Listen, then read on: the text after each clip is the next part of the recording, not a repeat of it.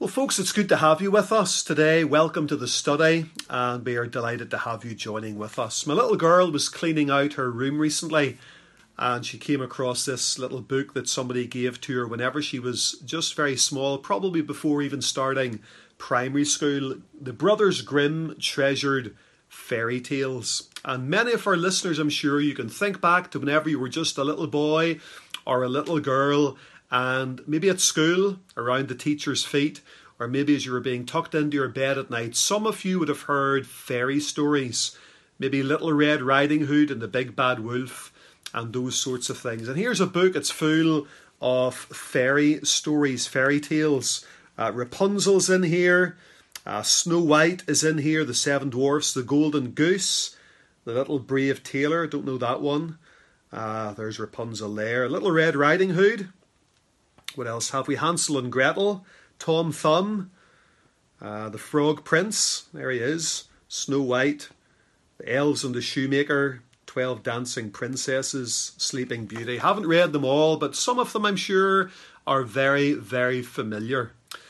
And you know, it's not only little children that hear fairy stories, it's also grown ups, adults as well. And we are living in a day whenever many people are listening to fairy stories for adults. There are many of them. In the book we mentioned, there's one there, The Frog and the Prince.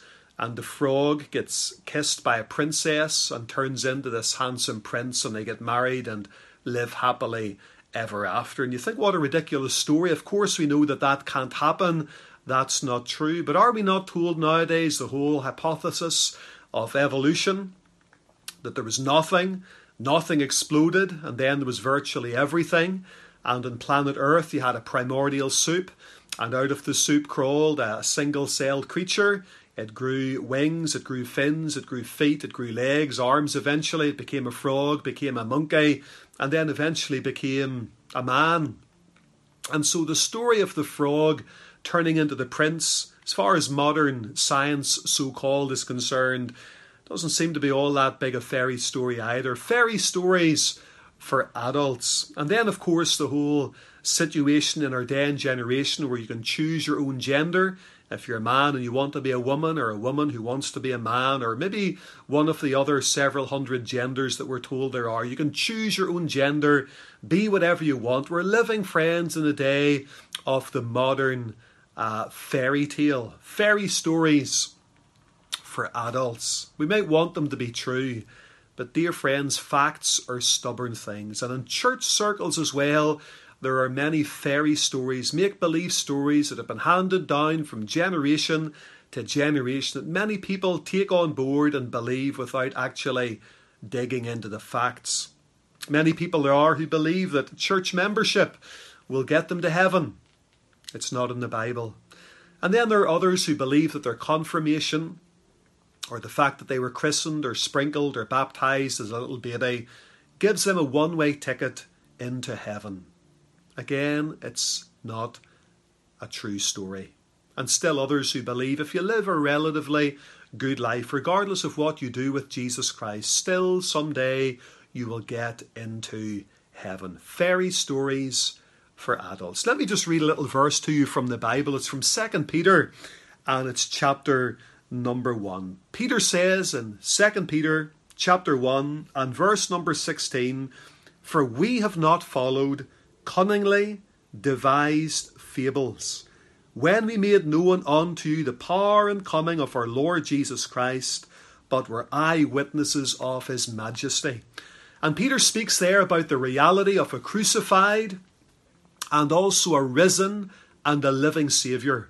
And he says, We did not follow cunningly devised fables, but rather, he says, I was an eyewitness to his majesty. Peter spoke from conviction and from assurance that what he was saying, what he was declaring was true, because not only had he seen it in the lives of many others, but he also had experienced it in his own life as well. And as he wrote to those believers, the Jews that were scattered abroad, he says, I was not following cunningly devised fables, but rather he was following the truth, something that he had experienced, something that he knew to be true, something that the Word of God and the prophets and the Old Testament times said should come. And I wonder today, dear friends, are you followingly, cunningly devised fables, the fairy stories of men, or are you following the Word of God? In John chapter 8, the Lord Jesus Christ said in verse number 32, Ye shall know the truth, and the truth shall make you free. Freedom doesn't come with lies.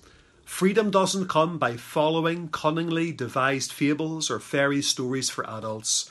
Freedom, liberty, deliverance comes from the truth. And the Lord Jesus said in John 14, I am the way, the truth, and the life. In John 1, we read, He was full of grace and truth. The truth shall make you free.